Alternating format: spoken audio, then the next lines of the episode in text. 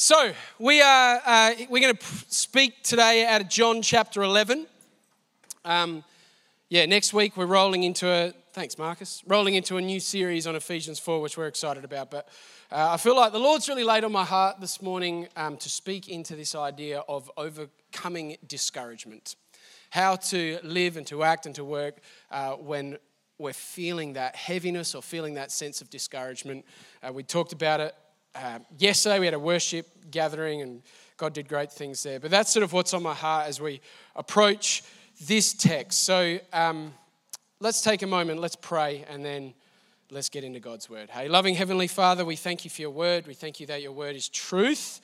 And Lord, we pray that as we uh, read it, as we hear it, as we study it, Lord, that you would speak to us, that you would open our eyes to see things we have not seen before and catch a glimpse of your precious promises to us that we might be strong and courageous and go into this world um, following you with great boldness, we pray.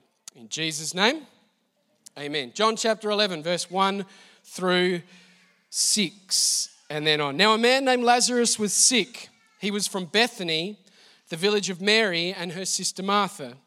This Mary, whose brother Lazarus now lay sick, was the same one who poured perfume on the Lord and wiped his feet with her hair. So the sisters sent word to Jesus, Lord, the one you love is sick. When he heard this, Jesus said, This sickness will not end in death. No, it is for God's glory, so that God's Son may be glorified through it. Now, Jesus loved Martha and her sister and Lazarus, so when he heard that Lazarus was sick, he stayed where he was two more days. Spoiler alert Lazarus dies. Jesus ends up going and we find ourselves at the climactic moment in verse 43. After inviting them to move the, the stone from the grave, he says, When he had said this, Jesus called in a loud voice, Lazarus, come out. The dead man came out, his hands and feet wrapped with strips of linen and a cloth around his face. And Jesus said to them, Take off the grave clothes and let him go. The title of this message this morning for note takers and people who just like titles is take off the grave clothes. Take off the grave clothes. Is there anyone here who has caught wind of the new cultural phenomenon which is the gap year? Anybody? Some of you are looking at me strange. As a teacher, probably 10 years ago, I reckon it started, where all of a sudden I'd say to kids, What are you going to do next year? And they're like, Oh, I'm going to take a gap year. And you're like, So you've worked so hard studying a few subjects, hitting out a few. Some of you are getting offended already. Look at you, you're like biting your nails. Because you're going, I'm going to take a gap year. What's he talking about? You know, it's hard work. Year 12's hard work while mum and dad are paying your bills and cooking your food and all of that stuff, making your beds, all that sort of gear. Come on, somebody. So we have this, this move which is, oh, gee, I just need to take 16 months off to do nothing with my life for a while. I'm not, I'm Jesse, I'm not trying to offend you. But it's this thing, right, uh, which has become, yep, yeah, like we take a gap year, we just find ourselves and all that stuff. But when I, can I use that phrase now? When I was, when I was a boy, when I was younger, when I was in high school, I finished year 12 and my, took two days and my dad goes, I got a job for you, mate. and up until that point in time, if I'm honest with you, like, I'd never had a real job. Like the way that I worked, my, the job I had was umpiring basketball, right? So I'd finish school and then I'd go to the basketball court, which is a place I love to be, and I'd hang out with my friends, which I really enjoyed. I'd blow a whistle, which to be honest, I, I didn't mind that control as a young person.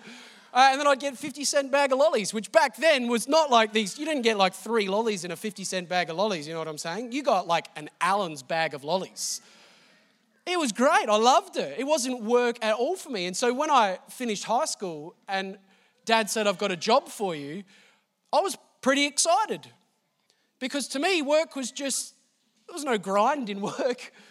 And, uh, and the job was this ongoing um, deal, this arrangement that dad had with one of the elders at the church I grew up in, which is young men, when we finished high school as a part of this church, what would happen was he would invite us to work for his business, and his business was uh, building heaters. So he built gas heaters. And, uh, and so I was super excited because I was like, yes, I'm going to become a man. Like, I'm going to wear steel cap boots and get greasy and drill stuff together. Like, you know? manly stuff. But the reality is, is when I got that job, both my dad and the, the elder who owned that company knew very well that when I mentioned, like I was, when it comes to the word drill, I'm more familiar with that being an, a, a team building exercise based on skill development. You do drills in, in training, and this idea of putting a hole in something with a power tool was quite foreign to me. And when someone said, Get me the driver, I'd think of getting Lewis Hamilton to come over. And he's a Formula One driver, for those of you who don't know that. That's a joke. You know, I had no idea about this stuff. So when I rocked up to work, there's not a chance that they're going to go, Hey, Dave, pick up the power tools and start constructing heaters, knowing they'd get lawsuits for stuff just breaking on people. And so when I rocked up there with these expectations of grandeur and manliness and building stuff. The manager, who actually didn't want me there because he wasn't the boss, he was just managing, and I was an inconvenience. And so he put me outside with these racks of just offcuts of random pieces of metal with a tub of hot water and a sponge, and he said, Wash this. I was like, All right, I can do that for 20 minutes and, you know, show them that I'm a good worker, and then I'll get to build some stuff. Four hours later, I'm still washing stuff. And I've given my I quit speech. I've rehearsed it probably 25 times in my mind. I don't want to be a part of this. This is stupid. What's the point in all of this? I had such high expectations. I had dreams of what I wanted to do, how I thought this job thing would go. And all of it was just a disappointment. And I was so discouraged. And then my dad rocked up to pick me up with a big smile on his face. He's like, How's your day? I went, Oh, terrible. Not what I expected, not what I wanted. And dad said to me something I'll never forget. He said, Yes, son, but it's exactly what you needed. Thanks, dad. That's love. And in that moment of saying that, we then jumped in the car, he wound down the window, said to the manager, See you guys, we'll see you tomorrow. Because he knew what we wanted. And I thought about this and I thought about discouragement and I thought about that story and I thought, isn't it interesting how so often in life we have uh, ideals of what we think faith should look like, what we think a relationship with Jesus should look like, how it should go. We know the promises, we know the stories. We know that God is He is for us and no, not against us. We know that no weapon formed against us shall prosper. We know the promises of God and we hold fast to the promises of God and we claim those promises of God. And then the reality of life hits in and we are so disappointed sometimes. Am I preaching to anyone here this morning or are you all just peachy and perfect all the time? Because the reality is, is sometimes life doesn't look how we want it to look. Sometimes we get discouraged. But there's great encouragement and there's great hope in the scriptures for those who are discouraged. You know, you read the story of John the Baptist. John the Baptist, the greatest prophet, Jesus says. This man who faithfully and powerfully declared that, look, the Lamb of God who comes to take away the sin of the world, the Savior of the world, this this man who I've given my life to, and now he's in a prison cell awaiting his death and he's feeling discouraged. He's like, if why aren't you saving me? Why aren't you breaking down my prison walls? Because that's what the scripture says you're going to do. So he has this moment in time, and Jesus sends word to him as he sends word to Jesus first, like, Are you the one who is to come? And Jesus sends back, He goes, Blessed are those who are not offended in me. He says, It might not be what you want, but I know what you need, and I know what the church needs. I know what I'm doing. It's this powerful promise. There are going to be times, if John the Baptist himself gets discouraged, there's going to be times we get discouraged because the truth is that Jesus was not afraid to disappoint his followers. Jesus was not afraid to disappoint his followers. There were times that his followers had all these thoughts of what was going to happen, and Jesus unashamedly disappointed them because Jesus will not be imprisoned to our expectations. Just let that sink in for a moment. He will not be imprisoned by our expectations or to our expectations. He is, his ways are above our ways and his thoughts are above our thoughts. And still, he beckons us, Come, follow me.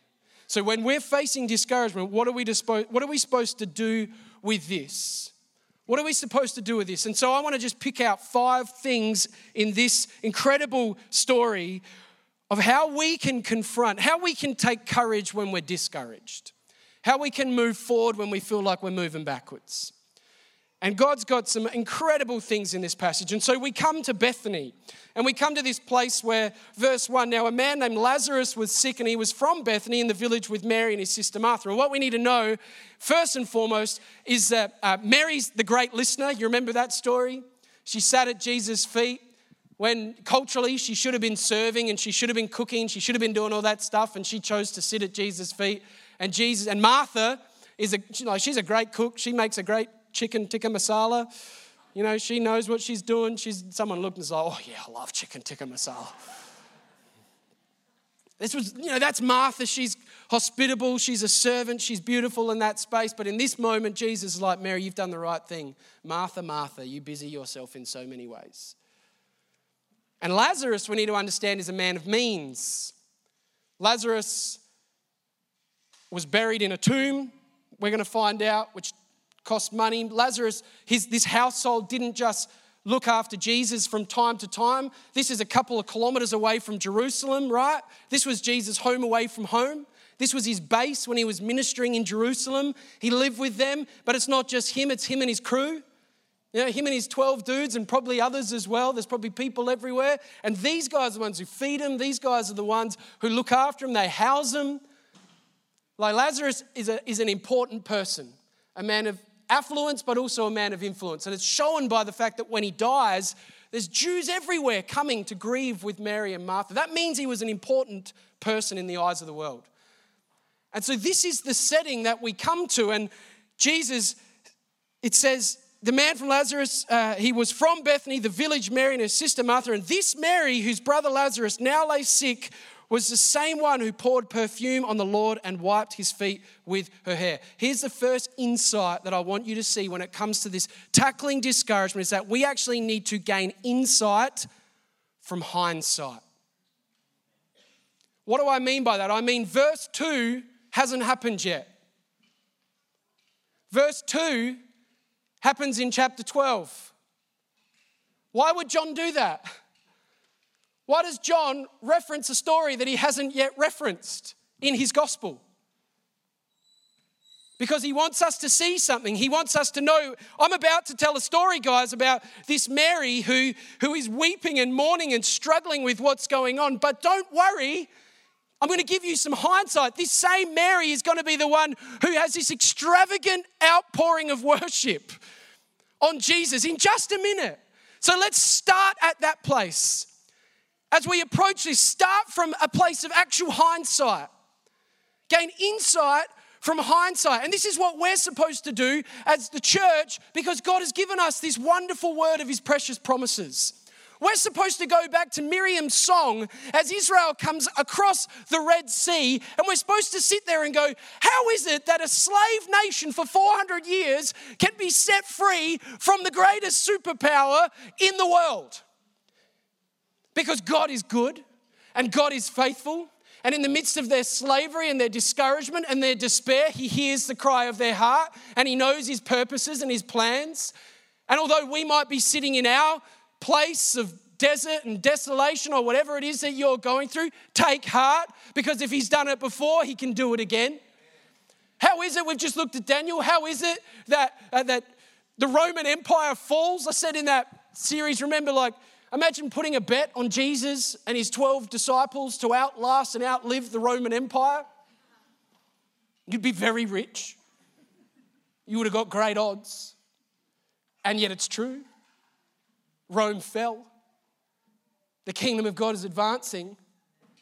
And when we're in the middle of sitting there, these early church, looking at Rome and Nero and all the stuff that went on, how easy for them to become discouraged and to throw in the towel but instead they gain insight from hindsight. You know, they see the future while they're in the past. They go, well, hang on, if God's done it before, then I know that He's going to do it again. Because the word's written, we have the promise of God. We know the beginning from the end. God has prophesied. We've just looked at it. This is how it's going to end. Jesus wins. Jesus will overcome. Ultimately, Jesus is Lord of Lords. He's King of Kings. He's ruler over all things. We have the insight of hindsight. We know the end and therefore hold firm and fast to the promise of God even when discouragement comes. So, John, in reading this chapter, says, Hey, hey, let me show you the future. I'll show you the future so you can have insight from hindsight. Then we move on. And we get to verse 3, and it says So the sister sent word to Jesus, Lord, the one you love is sick. And when he heard this, Jesus said, This sickness will not end in death. Oh, what a great promise. You know? No, it is for God's glory, so that God's Son may be glorified through it. Now, Jesus loved Martha and her sister and Lazarus. So when he heard that Lazarus was sick, he ran immediately to the tomb. Oh, hang on, that's not what it says. Jesus loved Martha and her sister and Lazarus, so when he heard that Lazarus was sick, he stayed right where he was for two more days. What? That's not Christian love. Is it? When someone's in trouble and someone's struggling, what do we do? We go to them. But Jesus, def- John defines love as Jesus staying right where he was and not coming to them in their hour of trouble. Here's a, little, here's a little tip for you when you're reading the word and when you're studying God's word. One of the best things you can do is you can just fight, like look for that tension. Look for the weird bit. As you read, go, hang on, that rubs me the wrong way. Look for the, the difficult stuff. Look for the weird stuff because right there in that tension is the teach. And as you look at that, and as we look at this right here, he loved them, so he stayed. It doesn't say he loved them, but he was busy and he came as soon as he could. It doesn't say that he loved them, but you know, there was a great fishing charter happening and the boys were making their year long income. It was really important that they stayed where they were, and then he came. It doesn't say that he loved them, but he got caught up, you know, because they were trying to kill him and he had to hide and he got in all sorts of bother, but he came when he could. It says he loved them, so he deliberately and intentionally didn't come. What's with that? And the answer is that when we're feeling discouraged and we're crying out to God and we're saying, Why are you not coming? Why are you not intervening? Why are you not doing what I want you to do in this moment? We need to get a different definition of love.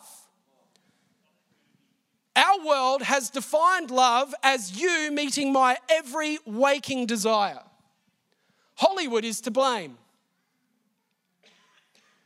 It's all about me. Even though we say it's about you, it's not. It's about me and what I receive and what I get. And the moment that I no longer am having my needs met by you, I give up and I've fallen out of love. But the Bible portrays an extremely different picture of love, doesn't it? The Bible tells us that greater love has no one than this, that he lay down his life for his friends. The Bible, in here, right now, Jesus defines love not as me meeting your every waking need. He says it is for God's glory, so that the Son may be glorified through it. Jesus is actually saying that love, true love, the biblical understanding of love, is any act that leads to the glorification of the Father and the Son by the Spirit. It's awfully quiet in this place. It confronts our cultural niceties and sensibilities, but it's true. We need to get a different definition of love. We need to understand that love is like God not intervening in this moment is not because he doesn't love you or doesn't love me. In that moment when I'm sitting there in a outside in 35 degrees washing metal for no reason whatsoever, I could say this is incredibly unloving. And I don't like it. But the truth is, it was the most loving act that my father and the elder of that church could have done because that's what it meant to be a man. They were more interested in the development of my character than me being able to say to people, being like, yeah, I build heaters. How good's that? You know, I just take drills and make holes and fix stuff, you know. It's just, it's, it's confronting pride. Love confronts pride. Love looks at what we want And he says, it's not about what you want, it's about the glory of God and it's about what you actually need in this moment. We've got to get a different definition of love. And as we begin to do that, we realize that Jesus is going to allow this tragedy because he has a deeper motive. Jesus will allow the tragedy because he wants to teach them trust. Jesus is going to allow the grief to occur. He's going to allow all of this to unfold because he is about to bring a revelation of his lordship and his glory and his power over sin and death in a way that no one has ever seen before. He has a greater purpose in the conflict. And I wonder for you, wherever you're at right now, whatever you're going through, whatever discouragement you're feeling, if instead of arguing and complaining and wrestling with that, why don't you say, God, what do you want me to see? Show me something. Number three, verse 7 to 16 says this. After he had said this, he said, Let us go back to Judea. So two days have passed. But, Rabbi, they said, a short while ago, the Jews would the Jews there tried to stone you, and yet you are going back? What the? Jesus answered, Are there not 12 hours of daylight? Anyone who walks in the daytime will not stumble, for they see by this world's light. It is when a person walks at night that they stumble, for they have no light. Or oh, there's a lot in that. After he had said this, he went on to tell them, Our friend Lazarus has fallen asleep, but I'm going there to wake him up. Watch this. Then the disciples replied, Lord, if he sleeps, he'll get better. Don't you love that? It's like when I used to get sick and my mum would go, just go and lie on the trampoline, Dave. because lying in the sun somehow gives vitamin D. Phil remembers that. Would lie on the trampoline and would just lie there and be like, this is going to magically make me get better from tonsillitis. if you sleep, you'll get better. it's such an innocent view that the disciples have. And I love that. They're just going, let him sleep mate. It'll be all right. It'll come good. You said it's not going to be unto death, so let's just let him rest. And then Jesus goes, Guys, Lazarus is dead. Imagine that moment like, What? You said it's not unto death. He's dead? What are you doing? And for your sake, listen to this I am glad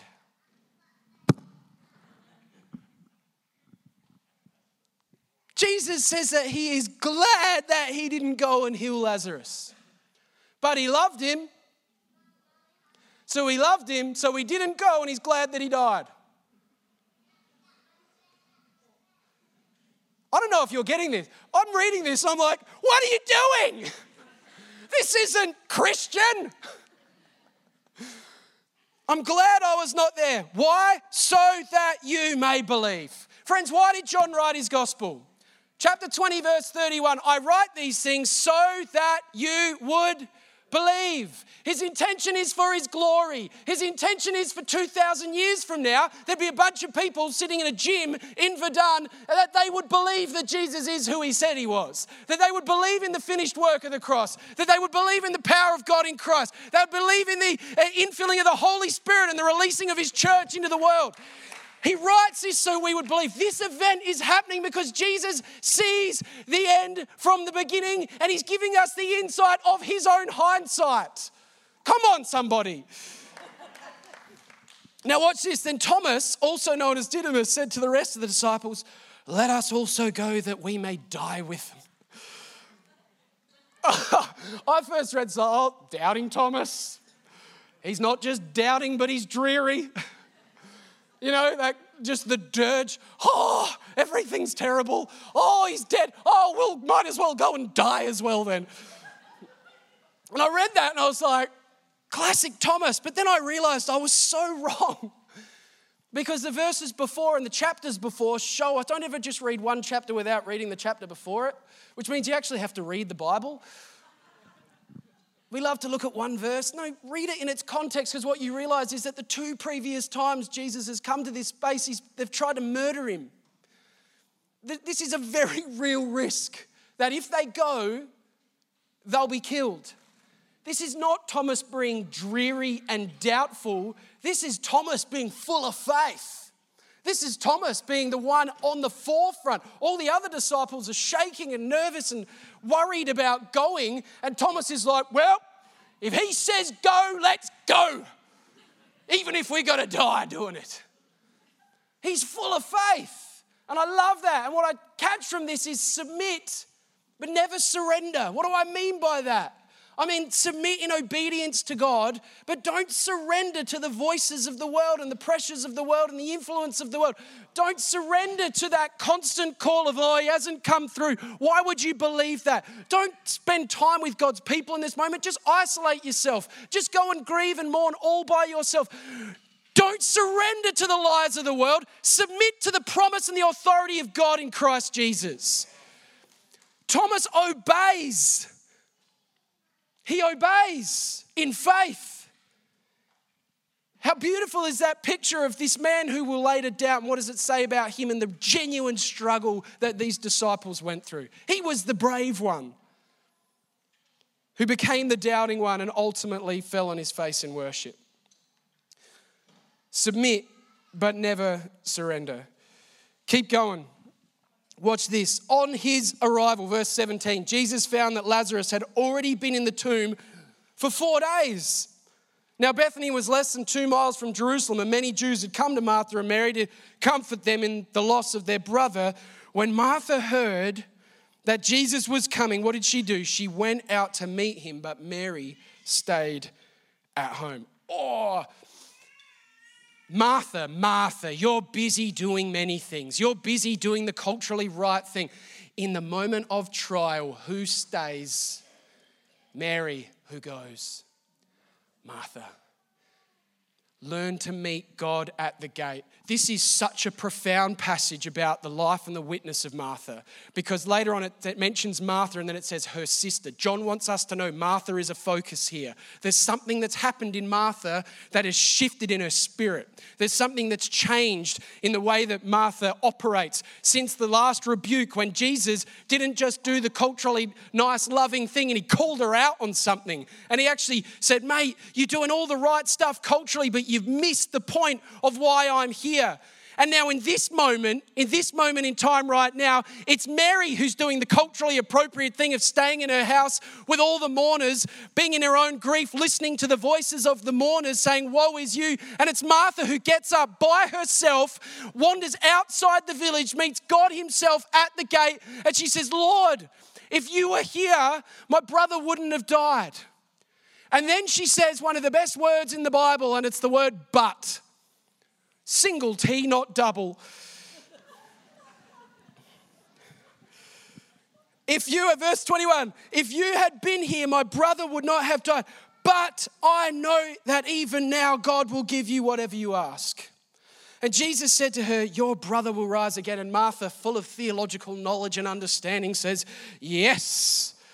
I, uh, she says, I know he will rise again at the resurrection on the last day, showing her understanding. And Jesus says to her, I am the resurrection and the life. The one who believes in me will live even though they die. And whoever lives by believing in me will never die. Do you believe this? Listen to this response. She said, Listen to this. I believe you are the Messiah, the Son of God who has come into the world. That wasn't the question. The question was, Do you believe that I am the resurrection and the life? The question was, he doesn't even, he's not even inferencing here that he's gonna going to raise him from the dead in this moment. It's almost as if he's affirming her initial comment. And so the question is, do you believe that I'm the resurrection and the life? And she doesn't answer that question. She goes beyond that with this bold proclamation of faith, says, I believe you're the Messiah, the Son of the living God. Oh, can you imagine that moment? Jesus would have been like, oh, yeah, you got it. The one who was busy doing all the stuff has got it. She's had a revelation of who I am. It's so good. This is a powerful word. And then Martha, in proclaiming that, obviously has a chat with Jesus a bit more because Jesus then asks and says, Go and get Mary. Why is Mary not here? Mary's the one who sits at my feet. Why is she not here? He's like, Go and get her. So it says, um, she goes back, the teacher is here, she said, and he's asking for you. Verse 29. When Mary heard this, she got up quickly and went to him. Now, Jesus had not yet entered the village, he's still at the gate, but was still at the place where Martha had met him. When the Jews who had been with Mary in the house, comforting her, noticed how quickly she got up and went out, they followed her, supposing she was going to the tomb to mourn there. When Mary reached the place where Jesus was and saw him, she fell at his feet and said, Lord, if you had been here, my brother would not have died. Full stop. Friends, I've heard this message preached by so many different preachers in so many different contexts, and almost every single time they say that this is an act of worship. It's not. It's not. Read the text. It preaches really well to preach it that way. And you, you know, you can paint great pictures and make it super funny and people engage with it. That's not what's happening here. Mary is coming and she is grieving and she falls at Jesus' feet. But the question, the, the statement she makes is the same statement as Martha without the but. She just says, If you'd been here, he wouldn't have died. She's like, Where were you? Why did you not come? Why did you not meet me in my place of darkness and struggle and discouragement. Where were, if you'd been here, you would have healed him. But Jesus has a different agenda. Mary knows him as the healer, Martha now knows him as the Savior. And he wants Mary to come from this place of you're the great teacher who can do great things to this revelation of you are the Messiah, the Son of the living God. That's the revelation that he's trying to bring about here. And it says in the text uh, when Jesus saw her weeping, and the Jews, Mary comes with all of the people who were with her. It's loud and it's wailing and weeping because that's that culture. It's noisy. And it says that Jesus was deeply moved in spirit and troubled. That word, deeply moved, in the Greek actually means, here's the literal meaning it means to snort from a horse's nostril. The King James Version translates it groaned. Other translations actually translated he was angry. It's this frustration, this inner aggravation about what this scene that lies before him. The fact that there's this, this, this woman who's just been captivated by who Jesus is, who's proclaiming something, and there's all these people who don't see him for who he is. The promise was this illness will not end in death. That's the promise. And they're going, if you were here, he wouldn't have died. It's like, don't you know who I am yet? I'm about to go to the cross. Don't you know who I am yet? And he's angry. He's angry at death. He's angry at the scene. He's frustrated. And all of that leads to this deep emotive response, and he begins to weep. You want to memorize one Bible verse this year? Memorize Jesus wept. It's only two verses. You can do it. And he weeps. And he grieves and he mourns over this whole situation. He goes, Just take me to the tomb. And so they take him to the tomb, and there's weeping, and there's wailing, and there's mourning. And then he says to me, He goes, Roll the stone away. And I find that interesting as well. Because not long from now, he's going to be inside a tomb, dead, and he's going to rise from the dead, and he's going to move the stone. I don't know how he did it, but he's just going to do it from the inside. If he wanted to, he could, right here, he could walk up to the tomb and just go, couldn't he? He could just go, Stone, henceforth move. Thou shalt no longer guard the gap of death. He could have done that, but he doesn't. He goes, You move the stone. Oh, there's something in that, friends, for every single one of us. Because there's dead stuff in our lives. There's stuff that is destroying us and pulling us down. And what do we do? We keep it hidden in the darkness under the, behind, the, behind the stone. And Jesus actually says, before you can start to walk in freedom, you first got to expose what lies behind the stone. You got to expose that death because it's in actually the, the we are going to use a, a church word, repentance. As we use that, as we actually step out of that and we step and acknowledge that I can't do this myself. Without you, I am dead. You are the resurrection and the life. I'm just mortal flesh that's going to fail over and over again, but you are the resurrection and life. So I'm going to move that stone away and invite you to speak. And in that moment, we see the last thing, which is just amazing. And it, where were we? We were chapter 11 and we were sitting right around verse 38. Once more, deeply moved, take away the stone. But Lord, said Martha, the sister of the dead man, by this time there is a bad odor, for he has been there four days. Then Jesus said, Did I not tell you that if you believe, you will see the glory of God? So they took away the stone. Then Jesus looked up and said, Father, I thank you that you have heard me. He hasn't even prayed yet, and he's thanking him that he's heard him. Insight from hindsight. I knew that you always hear me, but I said this for the benefit of the people standing here, that they may believe that you sent me. So basically, he's framing a statement under the impression of a prayer, which I think is hilarious. When he had said this, Jesus called out in a loud voice, Lazarus, come out. The dead man came out, his hands and feet wrapped with strips of linen and a cloth around his face. And Jesus said to him, Take off the grave clothes, said to them, Take off the grave clothes and let him go. Take off the grave clothes. Take off the grave clothes. Friends, Lazarus has been brought from death to life. There is a message here for the church is that we have been brought in Christ from death to life. What we just celebrated with young William is that by faith, the power of the Holy Spirit, the new spirit covenant of grace and faith, he has been brought from death to life. Do you know when we talk baptism, what we're talking about is this idea of immersion that what is that what is on me gets in me it's this idea this picture of like you take a cloth a white cloth and you dip it in a tub of like red dye and what happens to that cloth as it goes into the red dye, that which is on it gets in it. And you take that cloth out, and forever the cloth is changed. Its nature is now red, not white. Are you with me? It's, it has infiltrated the very fabric of that substance. And this is what is happening in this moment. This is a proclamation from Jesus declaring, I am the resurrection and the life. I'm declaring this to the ends of the world for all of eternity that this is what I do. I take dead things and I make them living. I take stuff that is broken and destitute and I put my life in it. There is a profound work that goes on when someone comes to faith in Christ.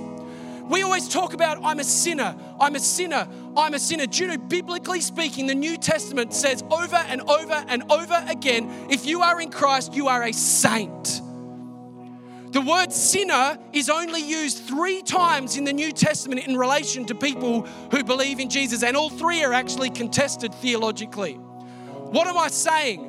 What I'm saying is that if you are in Christ, when you come to Christ and you confess Him as Lord and you say, Yes, Lord, take my life, what He does is He takes the seed of death that is in us and He replaces that seed of death with the seed of resurrection life in Jesus' name.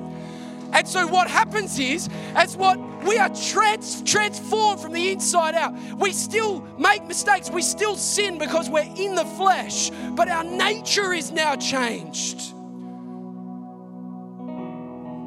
The nature's different. Second Corinthians 5, let's go there because that will be helpful for us. Because some of you are feeling nervous right now that I'm talking about saints. Second Corinthians 5 17. Therefore, if anyone is in Christ, the new, everyone say new, creation has come. The old has gone, the new is here. All this is from God who reconciled us to himself through Christ and gave us the ministry of reconciliation. That God was reconciling the world to himself in Christ, not counting people's sins against them. Oh, it's so good. And it goes on and on. God made him who had no sin to be sin, verse 21, for us, so that in him we might become the righteousness of God. If you are in Christ, you have a new nature. He calls you saint. You are a new nature, you are a new creation. The old is gone, the new has come. That which is in you has been changed. And so, what happens is for us, we are now living as Lazarus does. He's a living being wrapped in grave clothes. And this is what we do. We constantly walk around with the life of Christ and the life of the Holy Spirit in us, but we still walk around as though we're dead. We still walk around wrapped in our grave clothes. And the word that Jesus brings is take off the grave clothes. And he's not just talking to Lazarus and the people around him. He's talking to the he's talking to Mary who's wearing her mourning garments. He's talking to Martha who's wearing her mourning garments. He's talking to all the other people around the place. Take off the grave clothes. I have come that you might have life and life to the full. I've come to redeem you and set you free from the curse. I have come to make you a new creation. So take off the grave clothes. Stop wearing the garments of guilt that I've already paid for. Stop wearing the shirt of shame that I've already paid for. Come on somebody. Stop walking as you were and start living as you are in me. Stop sitting there looking back over your shoulder and start actually going, Do you know what? Yes, I'm going to stumble. Yes, I'm going to fall, but I'm the righteousness of God in Christ Jesus. And I'm not going to allow the enemy to put the grave clothes back on me and define my future because his finished work at the cross has already defined that. I get excited about this stuff. You are a new creation in Christ Jesus. So when discouragement comes and you're looking at an impossible situation and everything's coming against you to say, Whoa, just give up, give up. No, no, you look that situation in the face and you just say, I'm a new creation in Christ Jesus. And you take that grave clothes and you go, Get off of me. You take doubt, you look it in the eye, and you speak truth to it. Doesn't mean doubt won't come, but you speak truth to it. When you make mistakes, when you sin, when you which you will because you are in the flesh and you will stumble, but that's not who you are anymore. So you don't need to wallow and wail in that. You just get back up and keep walking by the grace of God, knowing that in Him you are the righteousness of God. Do you know how awesome it is? Because it takes away pride. Instead of us going, oh, I have to do this, I have to do that, I've got to make myself this, if only I could be a better Christian, what you realize is you can't. We're all Lazaruses, every single one of us. We're all no one can raise us from the state that we are of death except for Christ Himself. And He comes into human history and takes our death and replaces it with life. That we could sit there and instead of boasting about, gee, I preached well on Sunday, or, you know, how good was my coffee on Sunday, or whatever it is, I'm serving God hard. No, it's just an overflow of the abundance of what the life is in me because God has done it for me through me. It's Him. It's Him. It's Him. And so there is no boasting. All there is is just endless hallelujahs. Why? Because as He said at the beginning, the purpose of things is to glorify God and glorify the Son. That is why you were born. To glorify God. Created in Christ Jesus to do the good works which He prepared in advance for us to do. Ah. He's so good. Let's stand to our feet. Band, you can come up.